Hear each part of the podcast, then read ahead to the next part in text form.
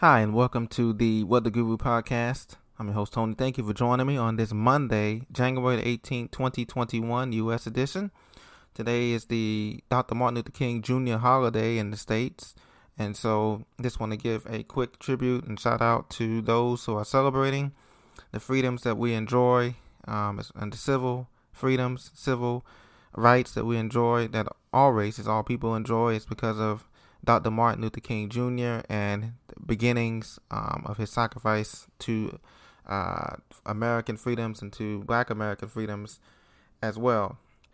And speaking of the weather, we're going to be talking about the U.S. current forecast as well as some international news, weather related and earth science related. And so, first, let's get out the way the U.S. Right now, for this weekend and for the first part of the weekend, we have some lake effect, lingering lake effect snow showers in the northern tier, stretching from Wisconsin, Minnesota, Michigan over towards Lake Erie and Lake Huron, Toronto, Ontario, Buffalo, New York, Watertown, New York, and into the green and white mountains of New Hampshire and Vermont.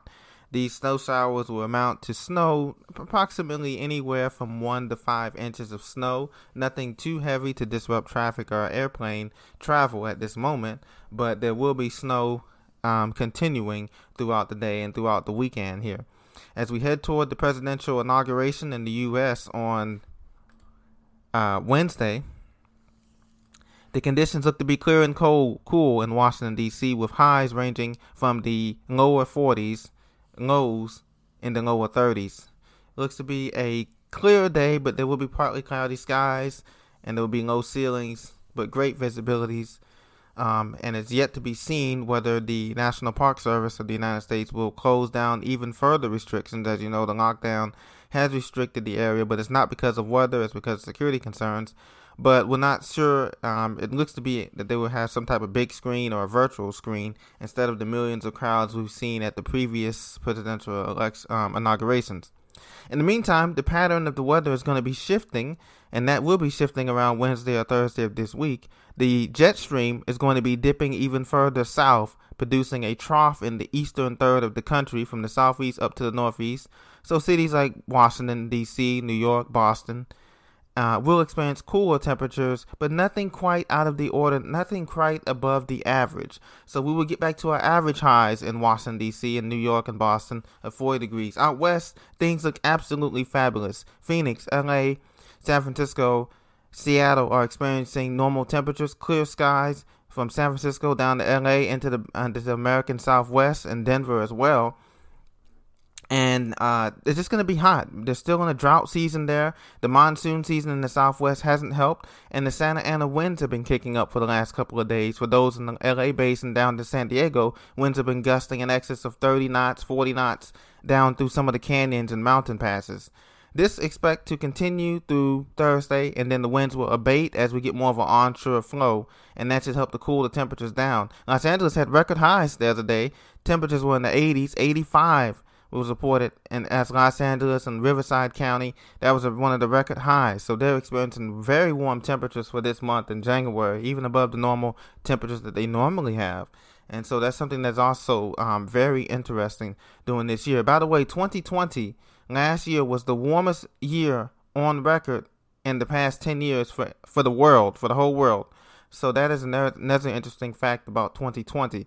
Um, and so as you move on to the world weather news, there's a potent storm that can bring flood, threat, and uh, and gusty winds to the Hawaii Islands. So the entire chain of Hawaiian islands are put on alert for downpours that are heavy enough to trigger flash flooding, along with gusty winds in the middle of the week. So between Wednesday through Friday, Honolulu down to the Big Island need to be on the lookout for heavy rains that could produce mudslides and landslides. Estimated four inches of rain is on it, so we can have flash flooding to a storm max total of 10 inches to some of the higher terrains in the mountains and the middle islands.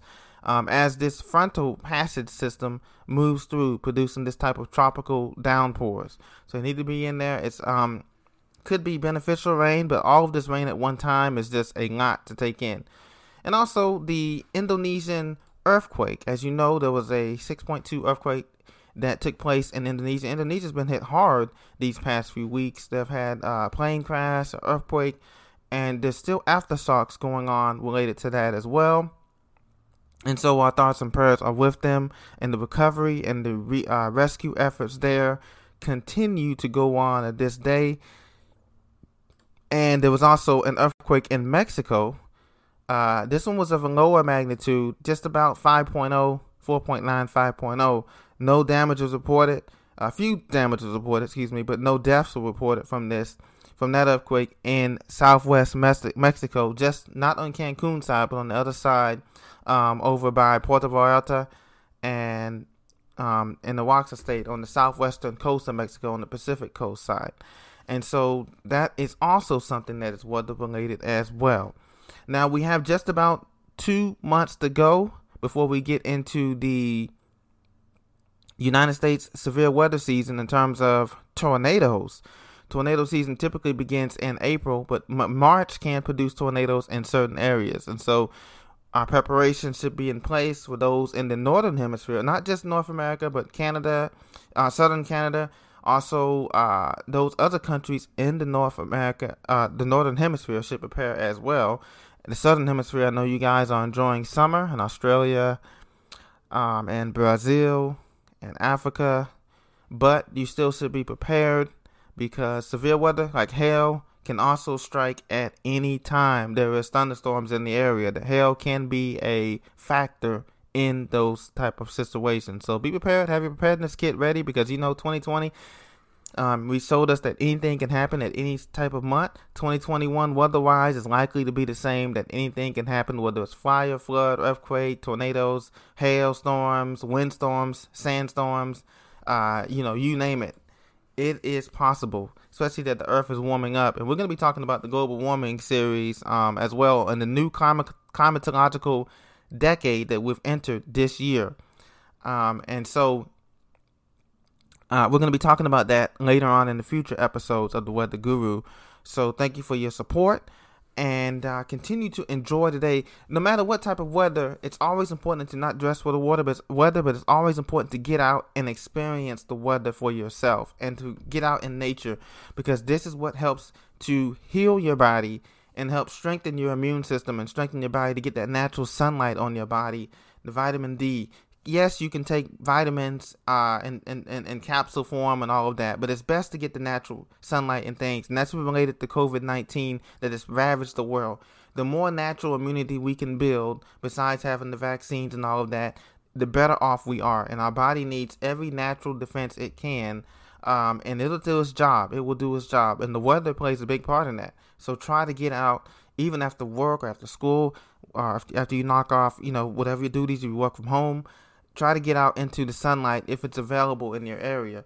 And just experience it for five or ten minutes a walk a fresh breeze breathe, breathe in fresh air because that will help you assist your immune system which is just like weather you know.